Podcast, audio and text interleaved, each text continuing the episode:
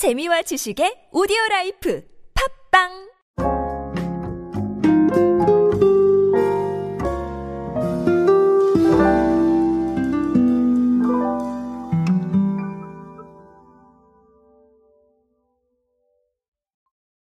요즘 패션 업계에서는 글쎄요, 유난히 레트로에 관심이 많은 것 같습니다.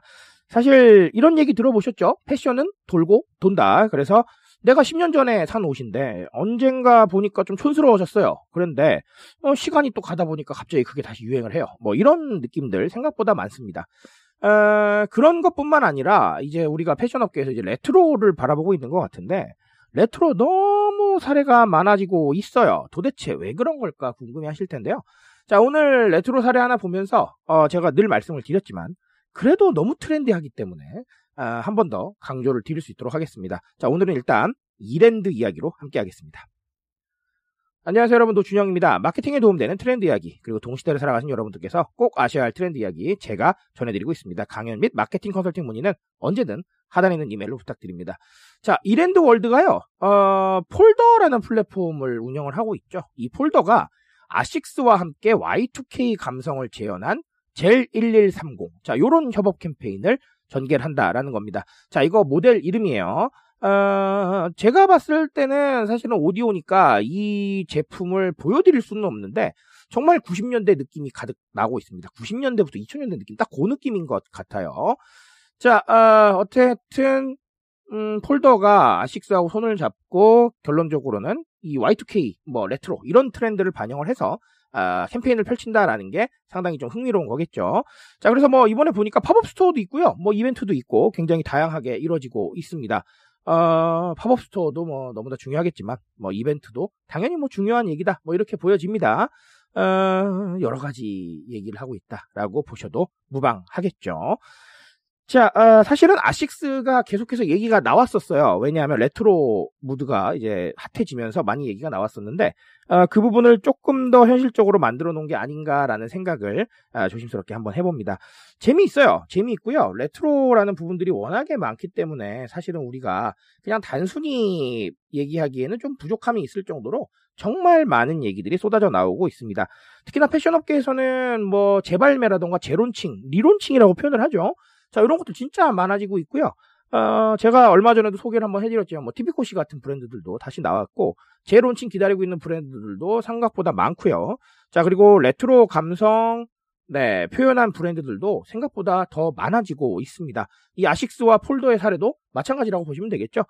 자, 우리는 사실 그렇습니다. 어, 우리가 무조건 과거를 그리워하는 건 아니지만, 현 시점이 조금 어렵다고 생각하면 과거를 조금 더 그리워하는 경향이 있어요. 자, 예를 들면, 뭐, 고물가다, 뭐, 이런 얘기도 나오지만, 사실, 우리 지금, 밀레니얼 세대, 어, Z세대, 그리고 알파 세대에 이르기까지, 코로나 이후에 상당히 불확실성이 많아요. 왜냐하면, 자아를 이루고자 하는 노력들이 계속해서 이어지고 있는 건데, 알파 세대는 알파 세대의 나름으로 좀 고충이 있고, Z세대와 밀레니얼 세대는 또 나름대로 고충이 있습니다. 즉, 과거보다 상당히 불확실한 시대에 살고 있다라는 거예요. 자, 그러다 보니까 불안감이 증폭이 되고, 불안감이 증폭이 되면 결론적으로, 에휴, 그래, 코로나 전이 나았지. 그래, 과거가 더 좋았어. 라는 생각을 하게 된다는 겁니다. 이거는 사회학적으로 이미 나와 있는 결과들이고요. 어, retrotopia라는 단어로 서술을 합니다. 실제로 책도 있고요. 자, 그런 부분들이 많기 때문에, 어, 레트로가 다시 좀 핫하지 않나라는 생각을 조심스럽게 하고요. 자, 그리고 하나 더는 뭐 너무나 명확하지만, 네, 사실 알파 세대나 Z 세대는 아식스 잘 모를 거예요. 자, 아는 분도 물론 계시겠지만, 어, 이 감성 잘 모르시는 분들도 계실 겁니다. 자, 근데 어때요? 네, 사고 공감을 한다는 겁니다. 결론적으로는 새롭게 느끼기 때문이죠. 내가 경험 안 해봤으면 새로워요. 이게 굉장히 중요한 메시지입니다. 한 번 더 말씀드릴게요.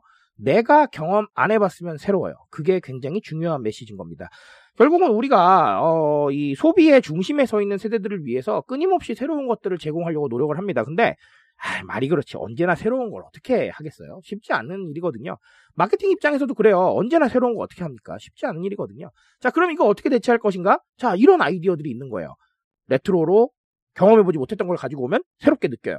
그 다음에 그때 그 감성을 또 새롭게 느낍니다. 그러니까 새로운 경험이 되는 거예요. 무슨 말인지 이해하시죠? 자, 이런 상황들을 많이 만들어주면서 결론적으로는 새로움에 대한 니즈도 어느 정도 만족을 시키고 고객과의 접점도 더 늘려간다. 이렇게 보시면 되겠습니다. 자, 그러니까 어, 결론부터 말씀을 드리자면 어쩔 거예요. 레트로 어때요? 앞으로 더 많아질 거예요. 무슨 말인지 이해하시죠? 네. 그러니까 레트로 보실 때마다 제가 얘기했던 거 한번 생각해 보세요. 자, 무슨 말인지 이해하시죠? 자, 어, 그렇다고 과거가 다 답은 아닙니다. 하지만 어, 과거에서 지혜를 얻을 필요는 있겠죠. 아, 오늘은 그런 의미로 정리해 보시기 바라겠습니다. 저는 오늘 여기까지 말씀드리겠습니다. 트렌드에 대한 이야기는 제가 책임지고 있습니다. 그 책임하면서 열심히 뛰고 있으니까요. 공감해 주신다면 언제나 뜨거운 지식으로 보답드리겠습니다. 오늘도 인싸 되세요, 여러분. 감사합니다.